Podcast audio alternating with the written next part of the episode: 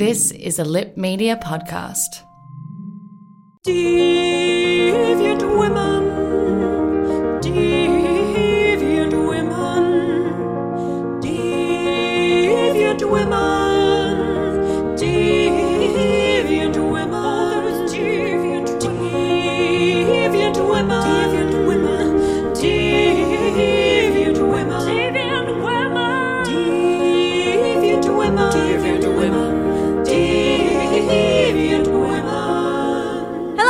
welcome to Deviant Women, The podcast where we talk to you about deviant women from history, mythology, literature, and contemporaneity. and how are you doing today, Alicia?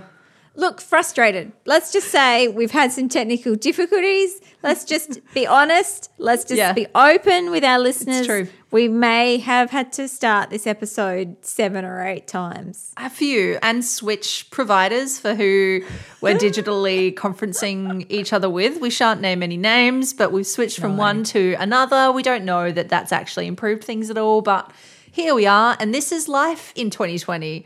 It's, is you know, we all understand. We've all had weird Zoom meetings. We've all had Teams do some shit or Skype crash while we're recording. Whichever conferencing uh, platform is your organization's platform of choice, I'm sure you've had some troubles. I thought you said you weren't going to name any names, but you named quite a few names. But yeah, but I named all of them, so everyone's complicit. All right. Everyone is complicit in the Yeah. shitness that is online meeting. I used the Adobe one for the first time today, so there you go. Blue Jean. Blue Jean? Yes. Just met a girl named Blue Jean.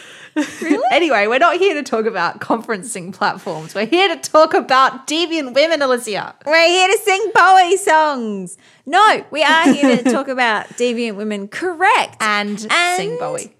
Sing Bowie at the same time. No, but like Bowie, today we are going to be talking about one of our favorite things, which is not Bowie, Oh. although he is one of our favorite Ooh, things. like Bowie. No, nothing like Bowie. That was a look. I was trying to make it all fit together, but it doesn't. No, no. Simply, what I mean by that is we're going back to one of our favorite times in history. So there is a mm-hmm. favorite being involved. Oh, okay. Nothing. Okay, I thought you meant Nothing maybe like actually- this no. figure was thematically connected to a Bowie song, and so I was Not racing through the catalog of songs in my head, trying to figure. I was like, is are we talking about a genie? Are we talking about a hero? suffragette? Are we talking about? Yeah, Eh, no, we're not. we're not though, are we? No, we're not. No, we're just going to one of our favorite times in history. And Lauren, what is one of our favorite times in history? We have a lot, but what is one of our key ones? The, well, there's two, but I know which one you're going to. The second one, which is not the one we're talking about today, is the early 20th century, the jazz Yep. times. The f- other Yep. one is the 19th century, the Victorians, ladies and gentlemen. That's where we're going. Hooray! We're going Victoriana. to we're going to the 1800s, and Good. we're going to the 1800s in America this time mm. around. Mm-hmm. I say that like we've never done that before, but we've. Which done we have. lot. Not as commonly, but it has been known to occur. It has been known to occur actually quite a lot. So that's where we're going. But we're going to be talking about an industry that, of course, has been around since forever, since a long, long time before. Since the, dawn of time. century. Does that mean if we're talking about an industry that has existed since the dawn of time, then I'm assuming that we're either talking about carpentry or sex work. both? No, I was joking. Carpentry hasn't existed since the dawn of time. we're talking about carpentry sex work. yes, we are talking about sex work. That is correct, not carpentry. and we're going to be talking about one sex worker in particular called Madeline Blair, or Madeline not- Blair. Not really, because this was a pseudonym. Mm-hmm. And we still, to this day, don't actually know her true identity. So- Truly? Yeah. Wow. Well, Because pseudonyms were pretty common, particularly in the 19th century and Yes. 18th century for Yeah. sex workers. But I mean, actually, do you know many of the Victorian sex workers' names? Because there were some pretty good ones. Oh, there really are some terrific names out there. But there's mm. also like the epithets that people get. Like, mm-hmm. oh, there was this one woman, she was called like Squirrel Toothed Annie.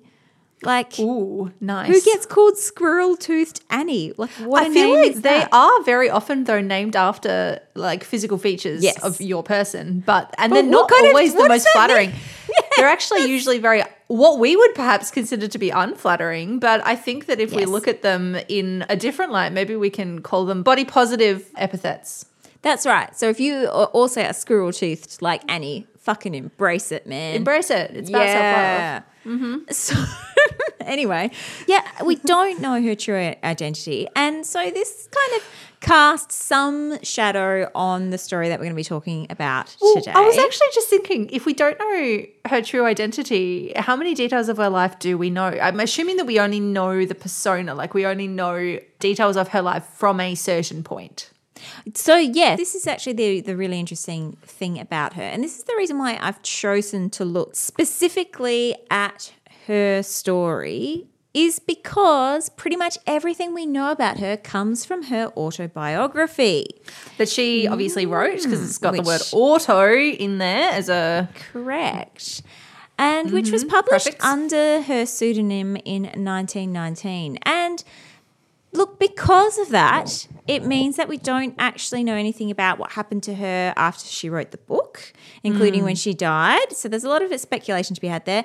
And also, because we are relying on her autobiography, we're sort of forced to take her whole story really with a grain of salt because hmm. you know, we have to have the knowledge that, of course, she's written it. So Yes. it's skewed, obviously, to a particular point of view. and memoirists are notorious liars. That's it. That's- I that's mean, it's neither here nor there. That's sometimes true and sometimes not. But we don't have any sort of neutral or unbiased documentation to mm. compare what she says to the reality of her life. And even more so, this just to throw another spanner in the works, we can't even guarantee that she really was a real person who really lived this life, right? That's the sort of Huh. it could be akin to the memoirs of Fanny Hill, eh? That's very true. It's actually like just some dirty old man in the 18th century pretending to be a young, lovely, buxom sex worker, getting it off with all kinds of men. Yeah, and there are certainly precedents for hoax biographies of sex workers. As you mentioned, one example, and there was also another example that came out not until around about the 1970s, but it was supposedly an autobiography of a woman called Nellie Kimball, who was also around in the 1800s. Really? It only just came out in the 70s? Yeah, and this is the thing. It had a prologue written by the author who claimed that, you know, she had told him her story and he'd written it down, and then he'd misplaced the manuscript for like hmm. 30 years, and then he'd come back hmm. to publish it. So, of course, we can't help but question the actual authenticity of Yeah. a lot of these stories. That's interesting because there's a whole, I mean, like, a hoax memoirs are a whole sort of thing, right? Like people Yeah. who write real life stories and they tend to be stories that are very shocking or tantalizing. Like there was that, mm. like even quite recently, well, I mean, this is actually probably 10 or so years ago, but there was that online blog of this like girl writing out of, I forget now, but it was somewhere where her sexuality was like condemned and she was talking about being persecuted. And it turned out that it mm. had just been like this dude writing. So, and it's so interesting. blog. And yeah, and so like it feels funny to kind of set that up from the very start of today's episode. But, Mm. you know, that's just something to bear in mind when we are relying on basically one source. Yeah.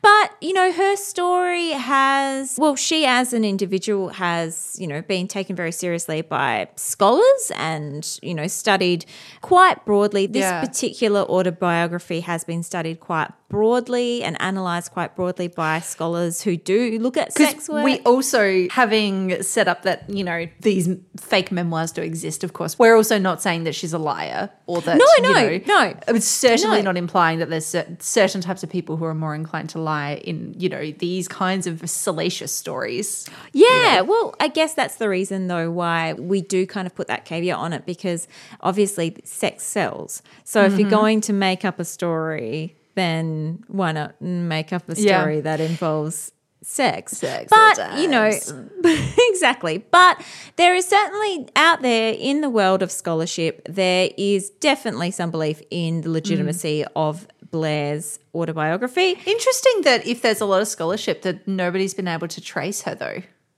Well, it's because she uses uh, pseudonyms for everything.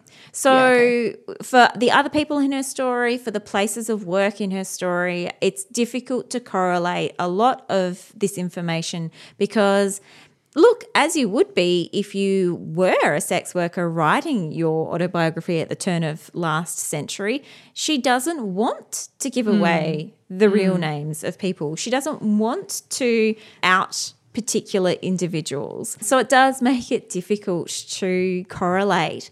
But I'm sure that there's people out there who, if they were to go through the town archives of certain mm-hmm. places, they'd be able to find some way of piecing it all together. I just don't know if anyone's actually done that. And I'm certainly mm. not in a position to do that from, Not right from now. where I am right right now.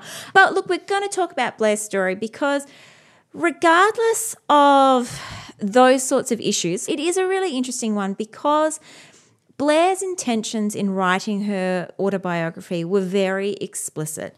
And there was a particular reason for either Blair or whoever this individual actually was, had a real sort of dominant narrative about sex work at the end of the 19th century and the early mm. 20th century that they wanted to put forward. So Which is amazing for Yeah. the time. yeah, absolutely. So even if it's difficult to corroborate her story, we're going to talk about it anyway because it's a really, really interesting one to come out from a point of view where really she was responding to, and we will say she because we're going to assume that Blair was a real person. Yeah. And, you know, we're just going to go with it. She really was trying to address some ideas that came out around sex work at the end of the hmm. 19th century and trying to redress some of those sorts of stereotypes around sex work. So much like Yeah. our episode on Liane de Pougy at the start of this season, who obviously was also a sex worker in our other favourite period of history, it's also worth bearing in mind that this is just one representation of the life of a sex worker, obviously, hmm.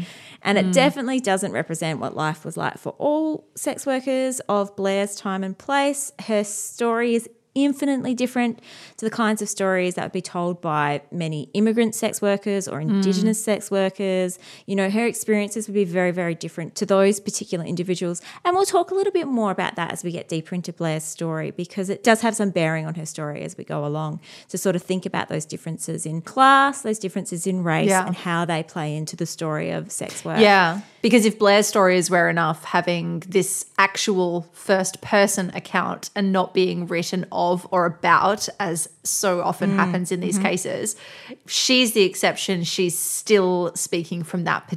You know, in what little privileged position she does have. Yeah, there precisely. still thousands and thousands of voices that don't even have that at yeah, all. Yeah, So- precisely. And that's what makes this autobiography such an interesting one to think about because there are, from this period of history, practically not really any first person accounts of sex mm. work to refer back to. So that's why we're going to have a think about it and talk about it today. So let us begin, shall we? At the mm. beginning.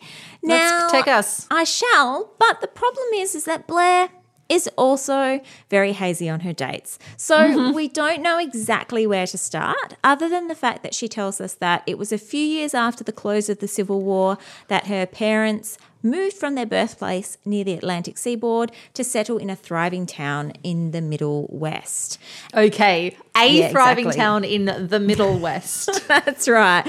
Some years after the close of the Civil War. So Good specific. detail. I like Yeah. it. Excellent. Exactly. Painting a picture already. Yeah. So this basically means she was born roughly any time in the late 1860s or thereabouts. We'll sort of just assume if we're talking about after the Civil War, mm. but certainly born into the latter part of the 1800s. Mm. And she was the second of many children, and she grew up in a well to do enough household. So much so, her family had a cook and a laundress. So this sort of speaks to their class, obviously, mm. and they certainly weren't among the lower classes. And her father was a fairly well respected businessman. She had a decent education, and she tells us that she had a love for reading and for the sound of words from the very beginning. And her family was also rather religious, so she also had a quite a good Christian upbringing as well. So, so things seem like they're off to a good start somewhere in the middle west of America at some Sometime point. in the latter half of the 19th century. That's right, yep. But things didn't remain stable in Blair's childhood home, How often have we said that sentence on this podcast. Never before. It's uncommon that this should happen. But sadly, unbeknownst to Blair as a child, her father was slowly falling victim to the vice of alcoholism. Da, da, da. And as Blair grew into a teenage girl, it, this sort of became more apparent to her. And it eventually sort of worsened to the point where she became somewhat of a target for his drunken aggression. Oh, no. Which is obviously quite horrific. So she tells us that he never hit her mother or any of the other children, but for whatever reason, she sort of became the target of his drunken Oh. violence. Okay. So she puts this down to an incident where her father found her playing with the son of the laundress who worked for them. And so this was the first time that he ever hit her. So perhaps it mm. was kind of this sense of her father being enraged by her mixing with the lower classes. Yeah. And that that sort of became some kind of impetus to the future beatings, you know? Do we know if there was a racial element to this as well? Not to this particular story that she mm. mentions, because she does actually come back to this laundress later. So, for all accounts and purposes, they were also a white family. Okay. So, it's really much more just a sense of It's status class and thing. class. Yeah. Yeah. Yeah. Yeah. But still, I suppose once she's become the victim for one thing, I mm. suppose it's easier to just, oh, I've already hit her. I may as well Yes, exactly. That's awful, but you know what I mean. Well, of course it is, but it's also like I've already seen how she responds to it, and I know I Yeah. can do it again. I suppose Yeah. is this kind of idea behind it. But also, I suppose, fortunately for her, during this time, he'd often go away, sort of simply disappearing and leaving the family behind. Oh. He'd disappear for periods of time, basically kind of just disappearing on drunken benders, essentially. Yeah, okay. He'd Yeah. occasionally send letters back to them if he was gone for a really long amount of time. Oh. so they sort of knew he was alive. Okay. And then when he'd sort of return, it'd be back to the same old thing again. Yeah. And this went on for quite some time. But as I said, she did have a large family. And so eventually her brothers sort of became old enough to seek out work and they attempted to sort of earn enough to replace their absent father's income. But eventually, he really had dribbled away all of the family's money and he'd fallen very, very far from grace in sort of, I guess, the eyes of the local society. Yeah, because that's really the problem, isn't it? It's not just, especially then when the man of the house is the one who is not just the breadwinner, but has the authority to spend all of the mm. money of the house. If he's choosing to disappear for fuck knows how mm. long at a time and spend all of the family's money on alcohol, then it's not just an issue of that missing wage. It's not just an issue of mm, him not mm-hmm. being there. It's like everything is happening all at once. That is actually also not particularly uncommon. Men used to just fucking disappear and reappear and expect that everything would just go back to normal when they got back. Yeah, and that their jobs would be waiting for them and Yeah. that the money would be still there. But of course, he lost his job, he lost his respectability, and eventually they had to sell their house and move to another far less respectable part of the city. Mm. And this was where Blair had her first introduction to the profession of sex work. Because where they moved to, there were many, many brothels in the area. And sort of, she tells us, lacking any other real friends, she very much fell mm-hmm. in with these women and sort of began to strike up some friendships with some of these women as well.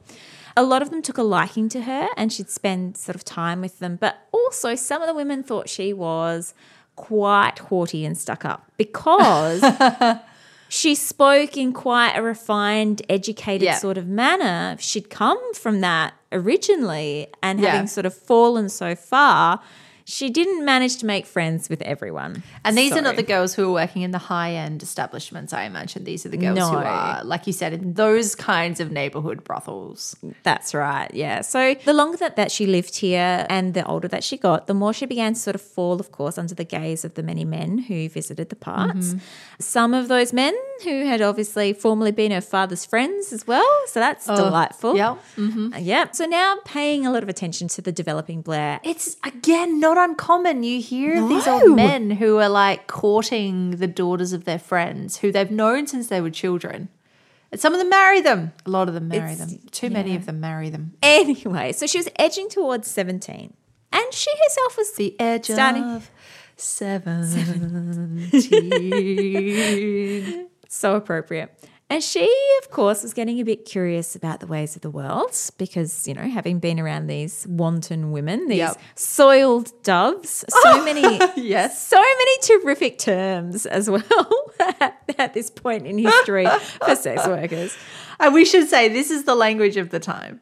Of course, yes, Like of course. they, had- like, they really truly did have some great terminology. Actually, I just want to give a little plug to the Twitter account Whores of Yore, which if you don't already follow is Ah. a delight because it's run by a sex worker historian and she publishes all the time all of these old ye old uh, English words for various various sexy things and it's so great. good, so It's wonderful. good.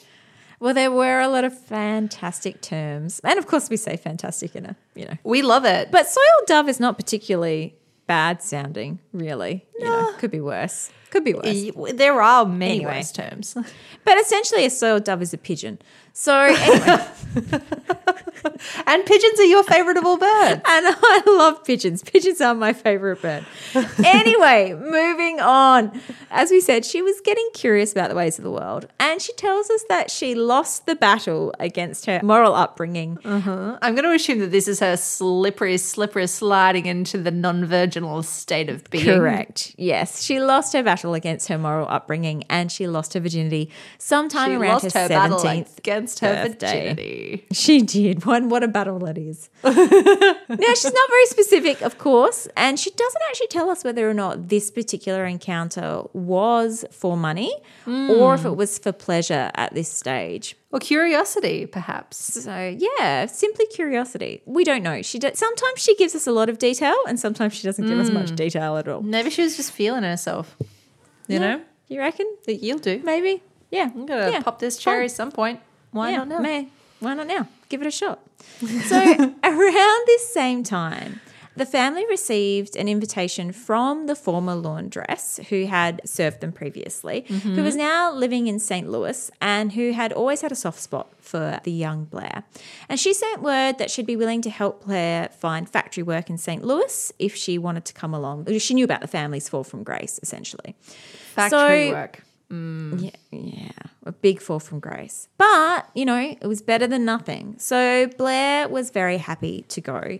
And, you know, she hoped that she might start a new life for herself there and sort of lessen the burden on her mother as well and on Yeah. her family. But then did she realize that factory work in the late 1800s meant 13 hour days of backbreaking labor with maybe a bit of porridge and bread? Well, she actually didn't hate the factory work, to tell you the truth, when she arrived into Okay. St. Louis. She did turn up and was taken under the wing of the former laundress and her family, the Jameses. And she was employed into the factory work as promised. And she, yeah, she actually didn't mind it terribly much. Okay, that's good. Yeah, which is good. But after a few months, her health took a turn, and it seems like this was not destined to improve. So they sent for a doctor, and it turned out, Lauren.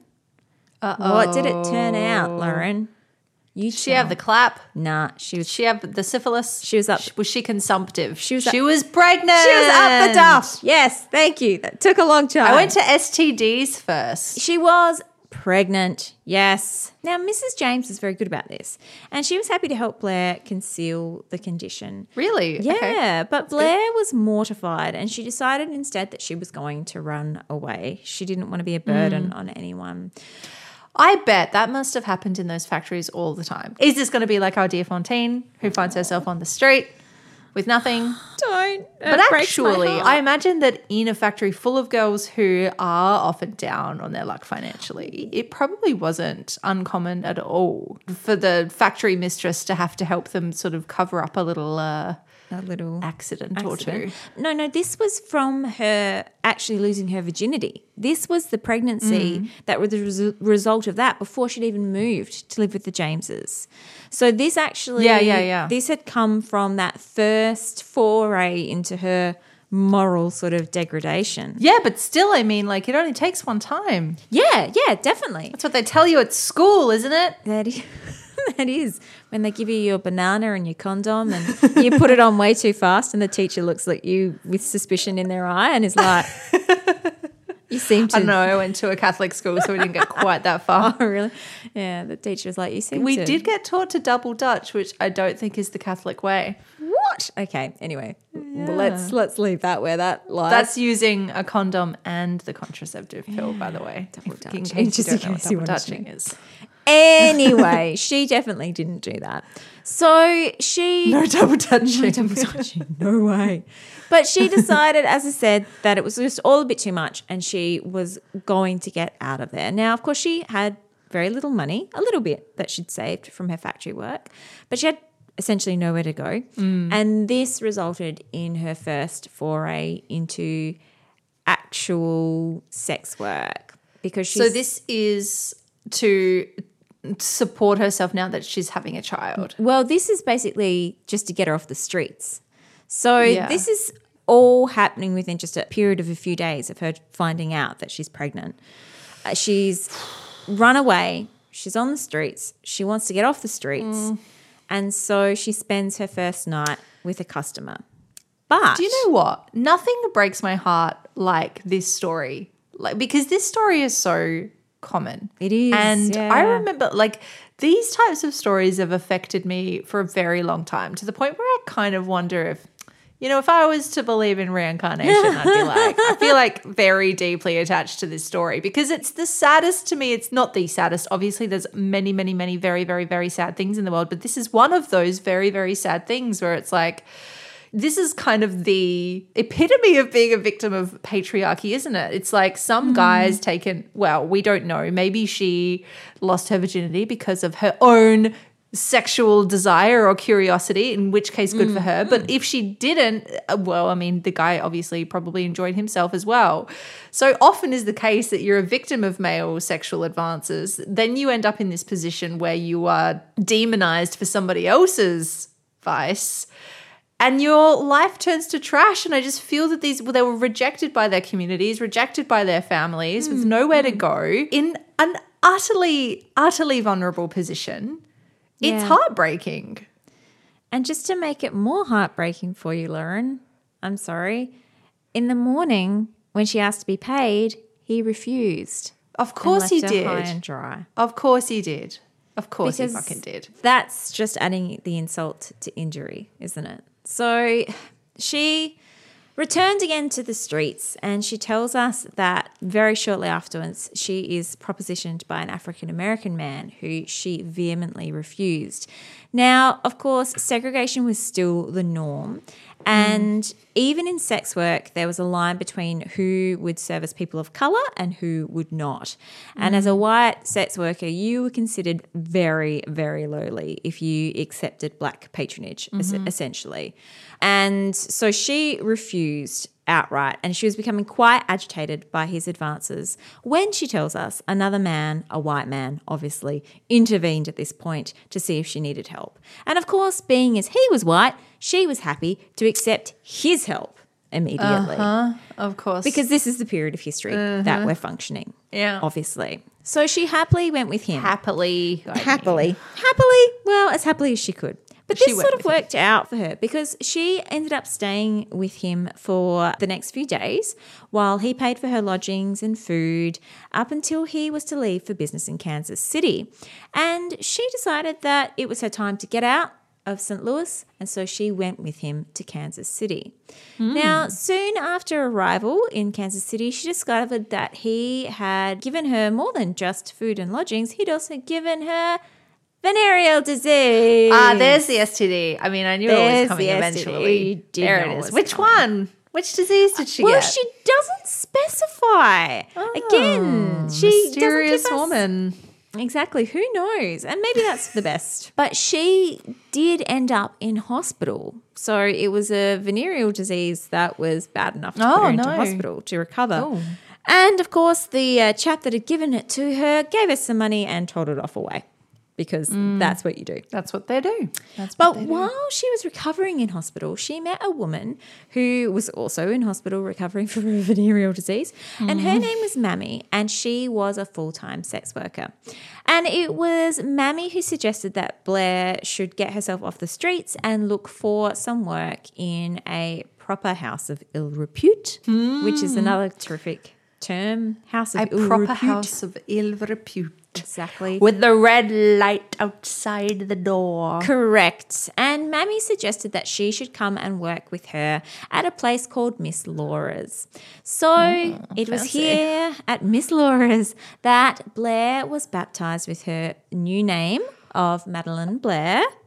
Okay, I thought you Although- were going to say baptized with something else, and I was like, "Ooh, like, what kind of like sex worker initiation ritual do you get when you enter Miss Laura's?" You get a That's new name. And so, as I've mentioned, we don't know what her real name was up until this point, but this is where she takes on Mm. the name of Blair. So, now also during this time, she had been sending letters back to both her mother and to Mrs. James, sort of, you know, reassuring them that everything was fine. Do they know she's pregnant? No. Hmm. Well, Mrs. James knows, and Mrs. James is, you know, happy to keep her secret for her. But her mother and her extended family back home don't know. And, you know, despite her sort of growing pregnancy, Blair gets to work at Miss Laura's and she begins to learn the trade of working in a proper brothel establishment. Now, fortunately for her, Miss Laura, who was the madam, treated her girls rather well, which wasn't always the case, of course. No. Brothels at this time were, by and large, run by women who were former sex workers themselves. Mm. And it wasn't until closer to the turn of the century that sort of men, as is the fashion, saw a lot of money in it and began to take over the business. because these women were like entrepreneurial whizzes and making fuckloads of money. Yeah, and yeah. they were like, "Oh, we can get in on that. Yeah, precisely. We want that money."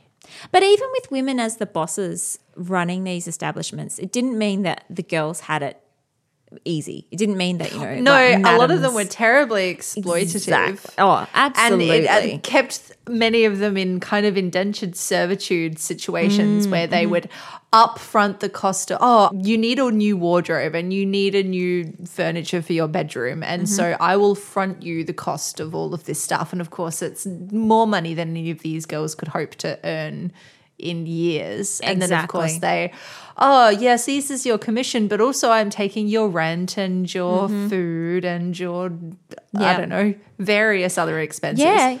Your laundry was another one. Yeah. Yep. So, and I mean, this is right because these were businesswomen, like madams were businesswomen. So they ran their brothels like a business, which meant, you know, they charged each girl for board and laundry and food and, you know, as you said, at inflated prices.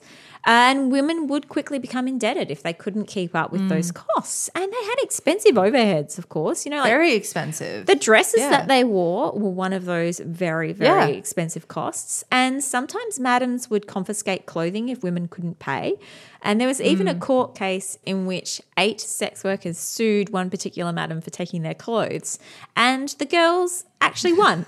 they won the court case Oh, against hooray! the madam, which was I would love to write that in a story, but have them protest in some, you know, really explicit manner. You know, to make a point. She's taken our clothes. What will you have us do? And we then they've must just- show up at the courthouse naked. knickers. Correct. Ride through the streets of the town naked. But that also brings us to thinking about the legalities of sex work at the time, of course, because technically it was mm-hmm. illegal, but much like gambling, it was a vice that the l- most law enforcement would just very happily ignore. Yeah. And of course, Depends for many, who it's serving, doesn't it? that's right. And of course, for many law enforcers, the fines that they sort of intermittently leveled against brothels and madams was basically a part of the wage that they relied on. And so to put those brothels out of business would kind of be putting themselves out of business. And you know what, Alicia? There is a reason why sex work remains illegal in many places to this day. And I'm not naming any names or putting any fingers, but it has a little bit to do with maybe something along those very lines, let's just say. Correct. Ah, here's where we all breathe out very frustratedly. Yes, we find that history does not, like, things don't change much, really. We're the same old species we always were. Why would we legalize it when we can rate it and charge them fines Yeah, periodically? exactly. Why would we legalize it when that would actually just give them more protections? Like, Yeah. why would we want to And make everybody's lives easy. So, with all of that in mind, Miss Laura's, as an establishment, was about as comfortable a welcome to the trade as Blair could have had. Because, mm. as I said, Miss Laura was actually quite a nice sort of madam, I suppose. And the other women working there were also mostly very friendly with Blair. I like to think of them as being sisterhoods. Yeah, well, I, sometimes they were, but of course, sometimes they were definitively not. You could very much get the opposite of that going on in a brothel. So, I mean, it was kind of like, yeah, I guess it'd be Having a real sister. Yeah, a bit of a Russian roulette as to whether you'd end up somewhere where there was constant competition and fighting, mm-hmm. and or if mm-hmm. you'd end up somewhere where it was a bit of a supportive sort of space. And for Blair, Miss Laura's was that supportive space. And it was also here that she met a man named Paul Martin, who would sort of go on to become a long time sort of lover and companion throughout her life. And he came along to the brothels even though he detested prostitution because he thought it oh. was a necessary evil. So I guess A necessary evil. didn't detest it that much if he was coming back And you know it. what? The like the fucking moral logic of that is it's these dudes who are like, oh well, I would never subject my wife to the yeah. depraved filth that exists in my brain, and so I'm going to pay another woman. Exactly, I'm going to do it to somebody else. Not to sex shame those dudes. Because whatever your kink is, that's fine. That's more of a like a comment on the fact that they thought that their wives were these like precious moral flowers that they couldn't possibly, you know, degrade. yeah, Okay, yeah, yeah, yeah. And so there's a particular type of woman that you're allowed to degrade, and that's Yeah. sex workers. Precisely, exactly. This is the moral logic. And I was going to say it's the moral logic of the time, but it's still the moral logic today. Like that moral logic hasn't changed a hell of a lot. Yeah, but uh, well, kind of. I So- mean, well, in some, yeah, in some regards. couples are far more certainly. kinky with each other than they used to be. Yeah, think. but sex workers are still degraded in the same. Oh, of course, of course. to the same degree in a lot of Of places. course. Mm. Sometime after beginning work at Miss Laura's, the inevitable happened, which was her pregnancy began to show. Uh, unfortunately. And also, she was revisited by a flare up of the unnamed venereal disease that she'd Oh, dear. contracted only a few short months ago. But she remained in the brothel for as long as she could with the support of uh, the other women and Miss Laura, and she worked for as long as she could get away with it. And eventually, she gave birth to a baby girl. But sadly, Uh-oh. the baby died. The baby did not oh, survive. Of course, it did. Yeah. Now, after this, Blair decided that she wanted to get out. She needed a change of scene. So she moved to Chicago shortly after her 18th birthday. Because we've got to remember, she's still only Oh fuck! very, I very forgot young. she's only seventeen. Oh my god. Yeah. And she decided to sort of clean up her lifestyle. So she got herself a respectable job working in a department store. Oh, la di da. Yeah, I know, very respectable. She continued to keep in contact with Paul as well as her family. And this was how she learnt that her father had ended up in prison and the rest of her Of family. Course he did. Yeah, was essentially now living in poverty with the threat of being sent to the workhouse hanging over Mm-hmm. them. So, of course, Blair, knowing that she could probably make a bit more money going back to the trade that she'd only just left, quit her job at the department store and found employment at a new brothel in Chicago called the Custom House Place. But this establishment was a little too lower class for her, by which I mean that it was populated mainly by immigrant women workers, so women from the working classes. And of course, Blair, as we know, already didn't necessarily mix terrifically with these women. I was gonna say, I was like, oh, Yeah. I feel like she doesn't like this very much because No. she's not a very woke woman. No, and also they did not like her very much at all. Oh, So because she would have been too hoity-toity with Far her department store job and her her hoity-toity upbringing. yeah. And I mean, because she is writing an autobiography, right? So she is Yeah. a very literate woman. So Yeah. you know, reading and she tells us that and you know nicer dresses. That's right, and she tells us that often women kind of respond to the way she speaks, like they don't even like the Yeah. way that she speaks because she speaks in a very sort of yeah hoity-toity fashion, I suppose. Mm. So she only remained at this particular brothel for a few weeks before she moved to another establishment on Dearborn Street. Now, this was sort of Chicago's red light district. It was close to the wharves, of course, where you had huge array of entertainment for the wharfies, including, you know, theatres and dance halls and of course brothels.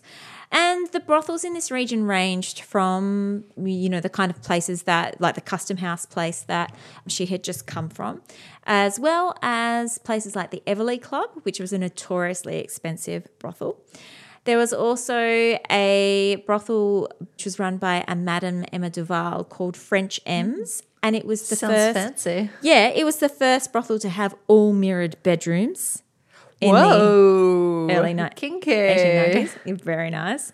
But we don't know particularly which one she worked in because she doesn't specify again for us. She gives us Yeah. these names, but we don't know if we can apply them to real places. It's just like, I was there, I know what I'm talking about. That's right, I yeah. cannot give you any more details than this. That's correct. But it was most likely not at the Everleigh Club or French Em's or another one of the famous Chicago brothels called the Mansion. But she rem- refers to the madam of this particular house that she goes into as Miss Allen. And the women here were sort of closer in class and upbringing to Blair, which meant that the clientele was also slightly higher in caliber, I suppose. And Blair was able to really make good money here, sending a lot of it back home to support her mother and family. But Lauren, it only took a few more months before fuck's sake. she discovered that she had again fallen pregnant. Pregnant. The bane of the sex worker falling pregnant. They have methods for this. Did nobody teach her? Sure, but they're not foolproof. No, Like, that's true. They're that's true. definitively not foolproof. and sh so she decided at this point, look, she'd had enough and she wanted to go home and see her mother. So she left and she went home to stay with her family for a few weeks. Her father was now out of prison and he had actually become relatively sober. Well, prison might do that to you. Exactly. So this kind of, you know, this looked sort of promising, except that Yeah. in his sobriety, he'd also become quite suspicious of where his daughter had been all this time, and what she'd been up to. And how she'd been making her money and Exactly. why why do your breasts look much larger than they were when I saw you last? Your hips too are wider. You Hmm, interesting. You've suddenly become a woman. And he made some inquiries and he discovered that she had been working as a lady of the night, which of mm, course wrenched Good the Christian family, family. apart. Mm-hmm. Well, more than his oh, alcoholism yeah. and his destroying the family name Alcoholism and pissing away all is- of their money. That's forgivable, but It's a decent man's vice. That's correct. But she was disowned, which is really quite sad. And also, she had been sending money home mm-hmm. to them because he was a fuck. I liked all of the um, emphasis there. So much emphasis. Yeah. Well, this is true. But of course, you know, what she was doing was completely morally degraded, much more so than being an alcoholic. So Who abandons she- and ruins his family. Yeah. So she was cut free. And so she returned to Chicago deeply depressed and she Yeah. soon gave birth to a son. And this actually did reinvigorate her. She really fell into motherhood and she reconnected with Paul, who was happy to sort of, even though there was zero proof that the son was Paul's, mm. he was happy to sort of help support her financially, occasionally sending money to her when she was short of it. But as soon as she was able, she basically went back to work at Dearborn Street and she remained there for the next few years. So, despite this sort of help from Paul, and you know, life as a sex worker with a child can get pretty expensive and difficult. Yeah, that'd be very hectic. I mean, I not the don't think they have paid childcare facilities No, at they- your average brothel. Do not. Actually, maybe they do. Is that the type of thing where, like, you know, all the women again, if you're in a sisterhood brothel, then maybe everybody just like takes care of each other's kids in shifts? She can't be Maybe the only one there. Maybe a sisterhood brothel, yeah. But this wasn't sort of the case for her. I suppose, yeah, I suppose there's probably examples where that would definitely be what hmm. happened. But for her, it wasn't. And it basically meant that she had to make some hard decisions about how she could financially support her new family. And as so often was the case, this actually meant leaving him behind with a nurse Yeah. while she went to pursue better work elsewhere. And she had heard that life was cheaper and the money was better for sex workers over the border in Canada. Eh? Ah. I'm sorry, I don't know why I said that. Everyone in Canada just went, fuck you. They why did you? switched off? They just in went, why did, you, why did Why you have you done do this, that? Alicia? Why do you hate our Canadian listeners that much? Why did you feel like you had to say that? Well, I don't know. I just did. So she went to Winnipeg, leaving her son behind and getting a job with a madam that she refers to as Madame von Levin. And this is a really different experience for Blair because Madame von Levin's was on the outskirts of the city itself with an outlook onto the prairies and it was sort of surrounded by nature and by a stream. She's out of the big city. She's out of the big city. So for a woman who's basically been in cities all her life, this is a revelation. And Mm. she actually comes to really enjoy working here. Yeah, well, nature's great. Exactly. So she tells us that, you know, she spends her days walking in the fields and exploring and then comes back, you know, to work in the evening. Oh, picturesque. And she does, yeah, exactly. She paints this sort of rather Pastoral dream. idyllic time despite the sex work that she's also doing. Oh, there's no reason why sex work can't be a part of your pastoral dream. Well, this is the thing because she actually writes that she really found Canadian men to be much more civil and courteous than their American Well, counterparts. There you go. she no re- comment.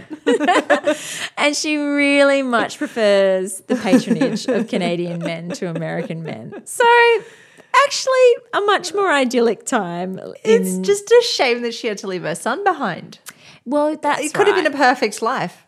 Well, she she spends a lot of time here quite happily, but of course she does miss her son. So hmm. after saving up quite a lot of cash, she decides it's time to return to Chicago to get her son.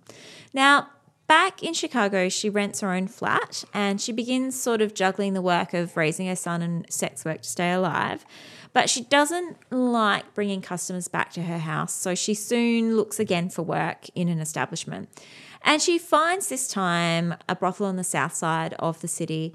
And this brothel was made up of fairly well to do women, including married women who sort of worked Oh. on the side. Whoa. Yeah. And Okay.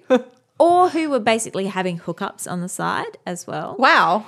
And Go students. there. Good for them. Yeah, and also students from the Conservatory of Music and the Art Institute that were nearby. Oh, so nice. This is much more her crowd, really. yeah, totally. Oh, this would have been a fun brothel. Yeah. Not to say anything less about the other brothels, but just like I can imagine a bunch of like the type of women who were there just for a lark, really, isn't it? It is because this is the thing, right? There obviously there are very many different levels of sex work. And when we talk about her story, as I said at the start of the story, her her version of sex work, much again like Liane de Pougy, is one very sort of privileged class of, of sex work. Absolutely. You know, and she does go through, you know, she goes through shit. She's had some pretty bad times. It's not all smooth sailing, but it is certainly more of a palatable version of mm. sex work. It's more mm. that kind of romanticized or glorified sex work that you see reflected back in sort of the grandeur and the opulence of these very Victorian parlor houses. Yeah. And this is the world that she's in. She's not on the streets like so many other girls were. And, mm-hmm. you know, she had seen this firsthand. She had seen the life of girls on the streets. So she did know that she had it a lot better than a lot of other Yeah. girls out there did. So really, yeah, she's landed herself in one of the best places she possibly could have. And mm. after she'd been working there a while, even better, a long-standing customer decided that he wanted to take her out of the house and make her exclusively his mistress. Mistress Hood. Oh, the dream. Exactly, and this is the dream, right? So, despite of course the fact that he was quite old and she didn't re- wasn't really all that attracted to him or whatever, No, who, who gives a shit? It's like a professional accomplishment.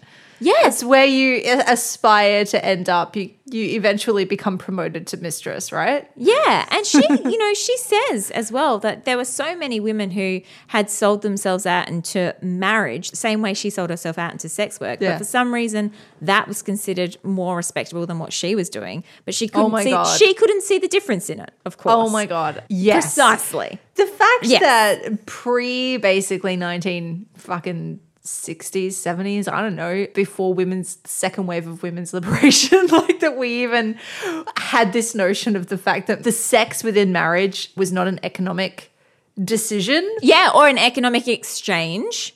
Yes, exactly. Women have been exchanging sex for security and money mm. and a roof over their heads forever. And it's just that one way that they do that is acceptable, and the other way that they do that is not acceptable. But it's the same thing. Yeah. And Blair was very much aware of this. So the idea of her getting out of the brothel and living exclusively as a mm. mistress, this to her was a business decision. And it was a Absolutely. good business decision. So she readily consented. Yeah. But the madam was not happy because Well, no, because it's no longer her income. that's right. Because A, she's losing one of her girls. Yeah. But B, before Blair came, this particular customer was one of the brothel's best customers. So she mm. didn't also didn't like much the idea of losing his patronage. Yeah. So, in order to put him off, the madam confided to him that Blair had previously been a common public whore working oh. whore, whore, Whore. wor- working in a much lesser establishment, and worse still, she had a son. And of course, as you can imagine, he broke. It's also arbitrary, isn't it? Like, it's also fucking arbitrary. You Yeah. know that this woman is selling sex for money. The degree of money Yeah. to which she sells sex and the consequences of that sex are. Ah! It's infuriating. It is infuriating, but of course, it definitively meant the world to this man to to know Mm-hmm. that difference between thinking that he had found himself some kind of jewel, you know, among A, some a good whore. A good yeah, whore. exactly. Yeah. But sh no, she has a son, and she's been working in common public houses. Well, Cha, cha, cha, cha. it was off. It was off the cards. Don't tell him So- some working class man's penis has been anywhere near her. Don't want to think about that. Rich man dick only. So, of course, she and the madam had a massive falling out. and she, of course, had to leave that particular establishment. So, she decided that maybe it was time to take a little break from the life and to focus on raising her son. But, Lauren, Lauren, Lauren, Lauren. Yeah. It But wasn't, what? It wasn't long. It wasn't to last. It wasn't because- long because she soon discovered that she was Pregnant. ah fuck yes With a venereal disease. Pregnant. Uh, just Pregnant. pregnant. Yeah. Yeah. So she was. Not enough lemon squeezing. She was deeply unsure about whether or not she wanted to keep this particular child. And also mm. added to this, soon she had even bigger problems to think about because her son, who she loved very, very much, fell ill with pneumonia. And sadly, he died. He didn't survive. So, about a month after his death, she decided that was it. She didn't want it and she wanted to end her pregnancy. She was too distraught about the loss of her son mm. and she just didn't want to go through all of that, that all over again. Mm. So she performed a home abortion, of course, On herself. on herself. And as oh. they tended to do, it went very badly Oh, and no. she ended up rushed to hospital. For a while there, the doctors didn't think she was going to survive, but she did recover and she pulled through and she did manage to survive.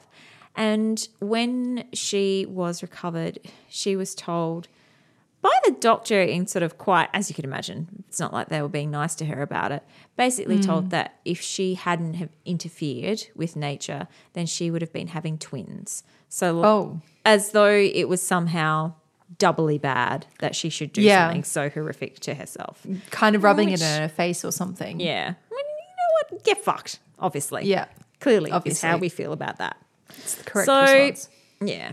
Well, and the thing was, is like she wanted her son back. Mm. That's who she mm. wanted. She didn't want replacement children. She didn't want. That's Yeah. not what it was like. It was just. It's just ridiculous. It's not what this is about. Yeah. So she was sick in hospital for quite some time, and then after she recovered, she decided that it, she would need to go back to work. And this time, she decided to go back to Miss Allen's, where she had been quite happy at the very sort of beginning of her career.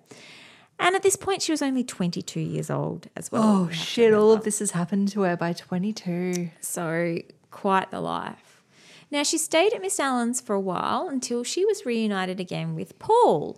And the Oh, Good old Paul. And the two spent some time living together in a small mining town where Blair passed for a school teacher and for a while sort of enjoyed some air of respectability because nobody knew about her past and Yep. nobody assumed that she had a past. So that's the thing about the nineteenth century. It's so easy to reinvent yourself. Just move two towns over, and suddenly you're a stranger again. nobody knows. Start a new Instagram account. Nobody will even know you're the same person. Just refresh. Yeah.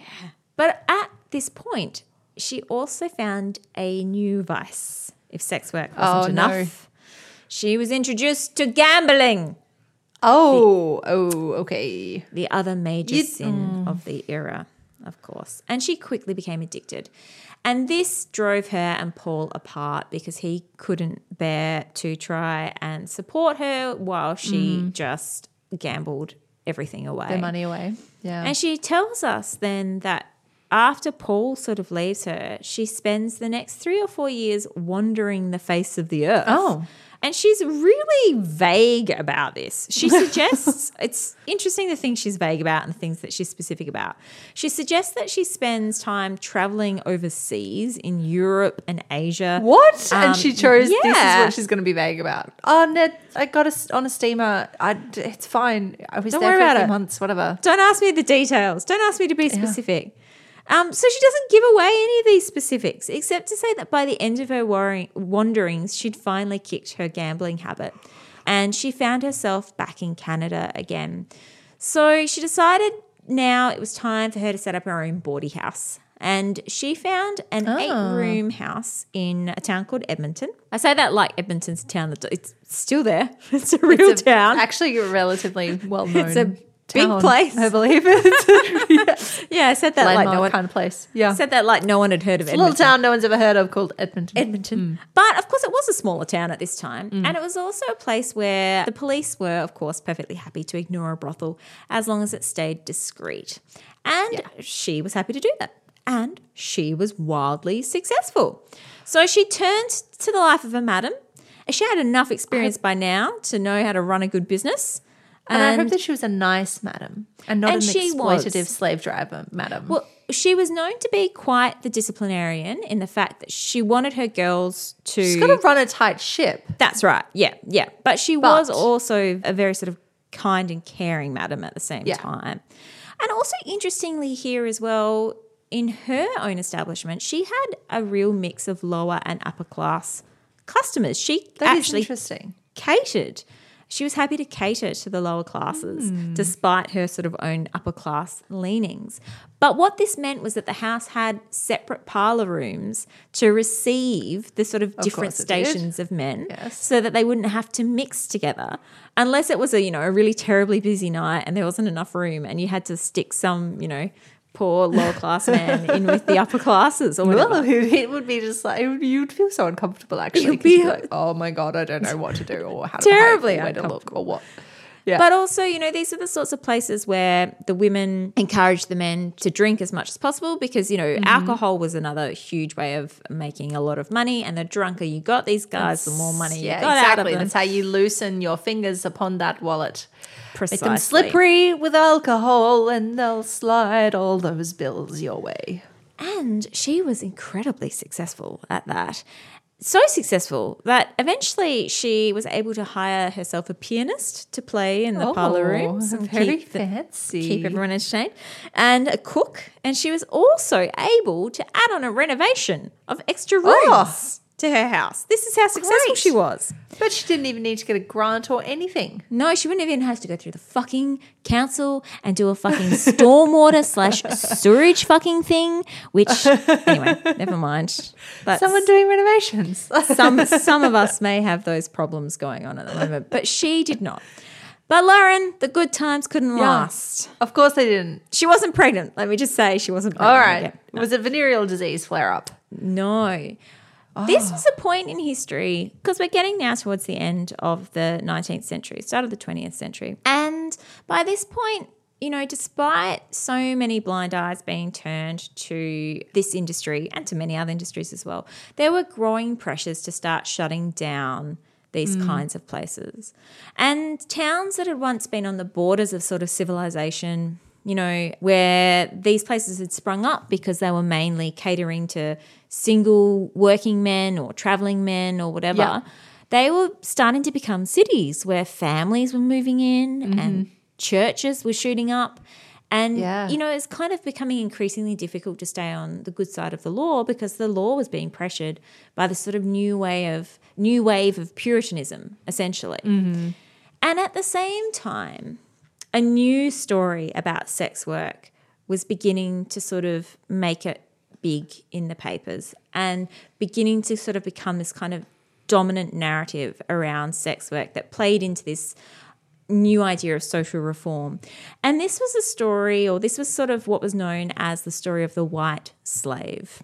Now, Oh shit. yeah. Okay. This is a really interesting and complicated sort of part to the uh-huh. whole sex work story. Yes, I laugh nervously. You laugh nervously as we delve into a terribly problematic idea. yes. Yeah, let's do it. Let's delve into this problematic idea. Now, part of the push towards sort of spiritual and social reform away from the lawlessness and indulgences of the 1800s was this idea that white women working in the sex mm-hmm, trade mm-hmm. could only have ended up in the sex trade because they were stolen Yeah. away and morally mm-hmm. degraded into it.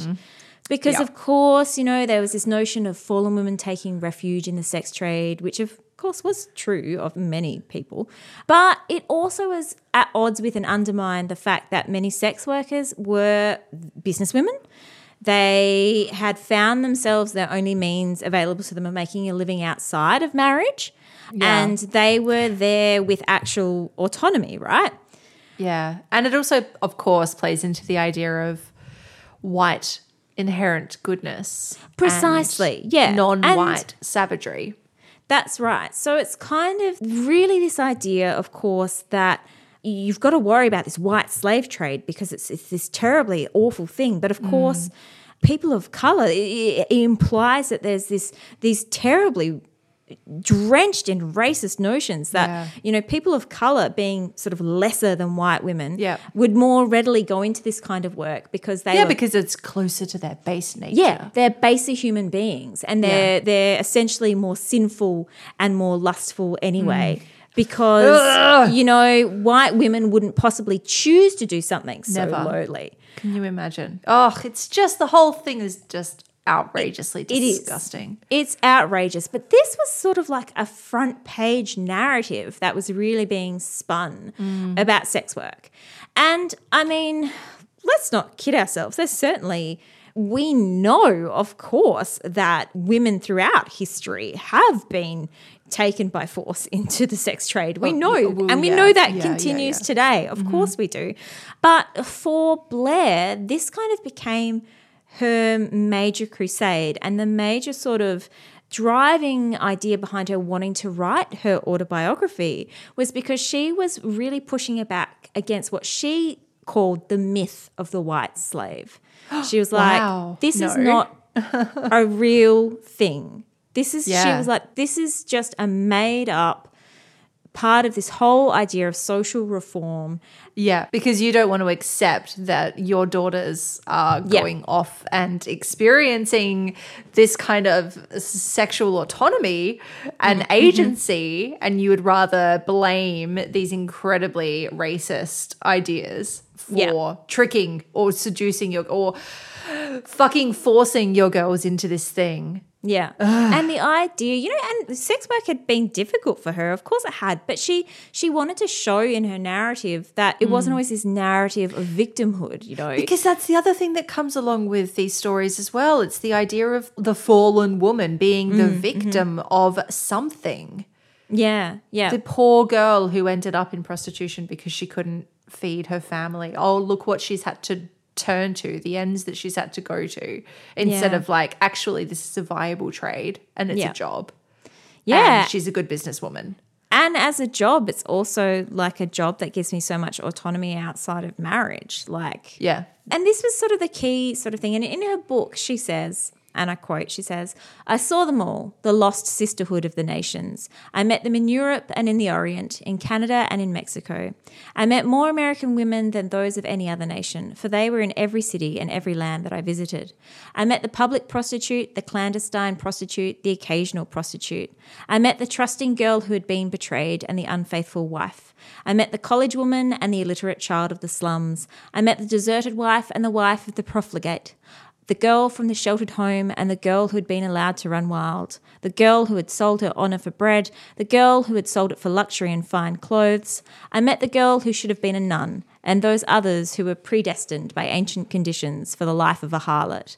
But the one girl I never met in all those years and in all those cities and the countries that I visited was the pure girl who had been trapped and violated and sold into slavery and held a prisoner, unable to effect her escape the so called white slave.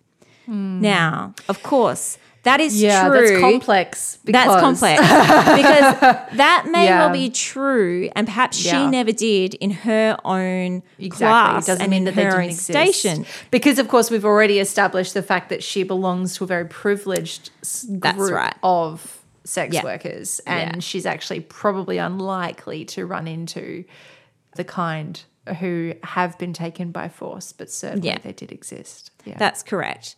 So this is kind of the two-sided part of her narrative of her mm. autobiography is that she wants to sort of rally against this notion of victimhood, this notion of the white slave. But of course that is not to say that that didn't actually, you know, Yeah. that there genuinely isn't. Uh, but the thing is, as well, is that the girls who were in that situation probably didn't look like her. Precisely. Well, that's You exactly know- right. She, yeah, like we were saying, she may never have encountered them, but that doesn't mean Yeah. they never existed. Yeah, because they were usually women of color, immigrants, Exactly. Yeah. etc. Yeah. Yeah. And as we've known, as we've you know already seen from the very start of her story and from sex work at the time, you know, even though the classes might mix, very much in a racial sense, mm. there was a segregation in mm. sex work. And if you did step outside of your racial bounds in sex work, then that was seen to be out of the norm. That was seen Yeah. to be, you know, not the thing to be done. So for her, this kind of myth of the white slave became this idea that she wanted to really rally against and to write about. But the pressures of this social reform began to weigh really heavily on her. And like her father before her, she turned to the drink. Mm. And this was because there were a lot of, you know, sort of pressures around her work now because the law was cracking down. And of course, this is the other thing, though, about this idea of the white slave is that this did lead to a lot of law enforcers, you know, like supposedly shutting down the trafficking. But really, what they did was they just picked on women and shut down women who were working out of their own businesses because, to be honest, uh-huh. those were the people that they found. Those were the only people that they Yeah. could find who were actually running those businesses. This continues to be a huge problem with legislation that is heavy handed under the guise of shutting down sex trafficking and sex Yes. slavery. Yeah. But actually, what it's doing, instead of focusing attention on that issue as it should, it instead actually just disrupts the livelihood of women who are just sex workers making a living and it makes Yeah. things more dangerous for them. It Yeah. makes things more difficult for them. It puts Yeah. them much higher at risk. And at the same time, they're actually not really doing very much about the very big, very serious issue of sex trafficking. Yeah, because the actual focus of what they're doing, I mean, why, if you can actually legitimately find it easy enough to shut down the small time players, who are these women, mm. you'll spend your time doing that because that bigger Yeah. thing is much harder. Yeah. And how can you do And it? And then you get your pat on the back. Good job, everybody. We've Yeah. saved all of these women from Yeah. this horrible life, which Yeah. actually, no, you haven't. You've actually just taken away their livelihood And and, haven't done the work to find the people who actually need you. Yeah. See, this is the thing, right? And obviously, talking about any kind of sex work in any kind of way is incredibly complicated mm-hmm. because, as we said at the outset of the show, and as I want to reiterate, there is no one story of sex Yeah. work. It obviously, it clearly is incredibly different and varied Yeah. for everyone in many places of the world, in many parts of history. There's no one narrative. And Blair's narrative is just a version of a narrative. It's mm-hmm. her story, but that doesn't make it everybody's story. But Yep. what it does mean is that these pressures essentially, you know, they really came down hard on her and she took up a dependence on alcohol and this sort of steadily worsened. And she was in contact again with Paul and he tried very hard to help her kick the habit and even took her traveling around for a while to see if that might sort of change things for her. Mm. But when she returned from sort of her travels with Paul, she decided that really it was probably best if she just left the brothel life behind her because it was all becoming too much. And so at the age of 34, she handed over the reins to another woman who had worked with her for a long time. And she tells us then that she goes on to walk the world alone. And that's pretty Oh. much the end of her story, right? Whoa. We don't know how or when she died or what she did after this because this is where she ends her autobiography because she was writing her autobiography. We assume she was still alive as she wrote Mm. yeah, it. when she Like, published it. Or not to. necessarily Not- published it. not when, necessarily, yeah, when she wrote it, certainly. Yeah, yeah. Certainly. But it includes sort of after this kind of summary of just heading off then to walk the world alone after abandoning the brothel life, she includes this very sort of strong afterword that gives us again her thoughts on sort of the world of the Scarlet Woman and society's hypocrisies about sex work. And of course, for 1919, when this was published, it was incredibly progressive. I mm-hmm. mean, she herself obviously was a very flawed human being, but so many of the ideas in this mm. autobiography are mm. so incredibly advanced around sex work Yeah, sounds like it. and particular narratives of sex work. But, you know, because we can't verify Yeah. the story, it's it's really difficult to say whether or not and how much of this is true. So when was it actually published? It was published in 1919. See, there you go. So, like, it's not one of these stories that has been published decades later with perhaps No. the uh, politics of a later frame of mind. Not that I can imagine something like this being published for, you know, another hundred years with the kind of politics that it seems to contain, or at least 50 years with the politics that it contains. But um, so it's still of its time in that sense. We just don't know necessarily what kind of embellishments exist, who she might have really been, if it's all 100% true. I mean, it could very well all be just as it is. Yeah, yeah. That's how it's been taken over the decades. This is how it has been received and reviewed as a genuine autobiography, as a genuine mm. story of this genuine woman. I simply throw that sort of idea in there because I suppose I think it's something that we need to keep in the back of our minds that if we mm-hmm. can't sort of corroborate all of these stories and all of this information, then it's very difficult to say Yeah. without a shadow of the doubt that it's all entirely true. But it certainly does reflect a lot of the other documented sort of ideas around what sex work was like at the time and a lot of mm-hmm. what was recorded elsewhere because most of what was recorded about sex work was recorded by other people writing Yeah. about sex workers, right? Yeah. And usually, probably from that binary sort of perspective. of Precisely. Yeah. Women being scarlet women or being victims of something. Yeah. Yeah. And that's yeah. what makes this document, whether or not you want to sort of cast aspersions on the, the authenticity of it, that is what makes this document such an interesting document. And this is what makes Blair's story such an important one to consider, I think, mm. is because it is that first person Yep. approach. And I think that the vehemency with which she stands up as nobody's victim, essentially Yep. Yep. really does speak to life experience. It really does speak to mm. her mm. wanting to frame her own story and frame her own life and not have it framed by anybody else. Yeah. And so that's why I think that Blair story is a particularly interesting one to think Yes. about. In that kind of milieu of politics, of race, of class, all of that plays through her story. What a fascinating one to kind of pluck as well, because I feel like this is one of those stories that, I mean, we like to focus on, we obviously cover every now and then women who are quite famous, but also to find these little stories, these stories hmm. that are a voice amongst the world. Uh, and These are these rep- stories that represent this person and maybe reflect something a little bit bigger than that at the same time. Yeah. What a fascinating little discovery here. Yeah. And yeah, and I found her autobiography while I was researching other sort of madams and sex workers from the time. And all of those madams and sex workers and pretty much anyone else from this period of history, all the documents about them are written by other people. And Yeah. it's, so that's kind of interesting as well, isn't it? That, you know, I'd be willing to believe documents written by other people about someone. But then when there's a document that's written by someone first person, I'm like, yeah, see, I don't know. now can we trust it? I feel a little bit, well, the opposite in a sense where if it's only written by one other person, then I'm like, yeah, I don't actually think that I.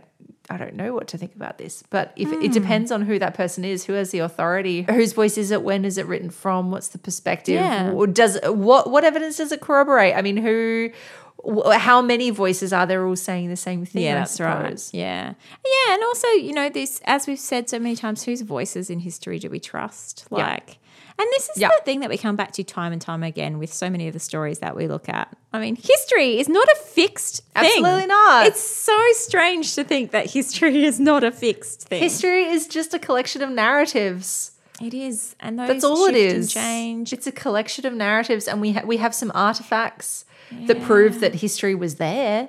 We Yeah, know that people right. existed because we have artifacts. But Yeah. other than that, everything else is just a story that we lay onto those artifacts. Yeah. And because there aren't artifacts to go with Blair, Yeah. then there's automatically there's this suspicion that I have. Yeah.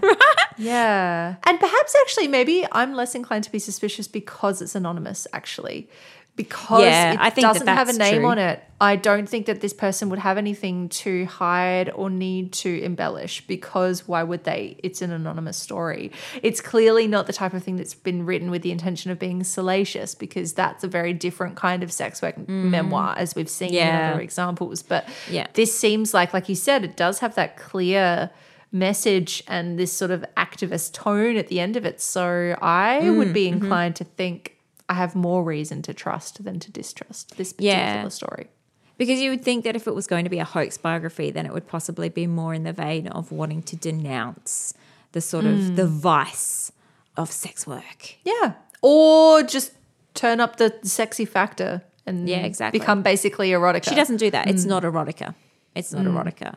As I said, there are so many points where she's so vague, and most of those points are around the erotica itself. We don't get any Yeah. of that. So that was the uh, story for this week. It's a long one, so we should wrap it up. Well, thank you for taking us to that. That was fascinating. And I think that, well, let's just say to end this episode that sex work is work.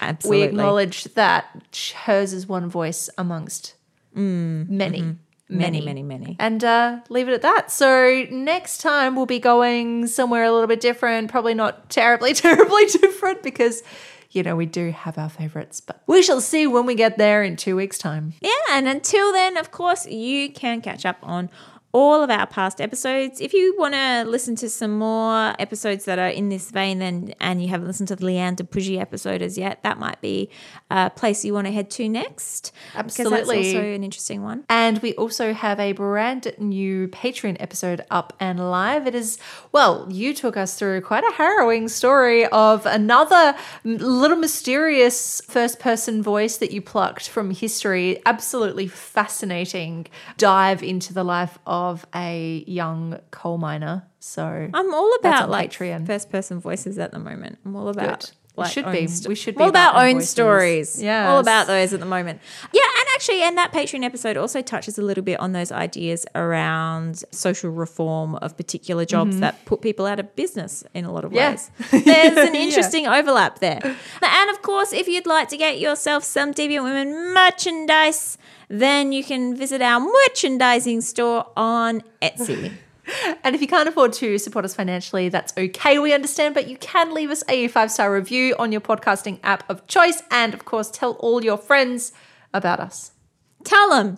Tell them. Go and do it right now. And we thank you very much for being with us for another episode. And until we see you next time, take care of yourselves, take care of each other. And that's it. See you next time. Goodbye.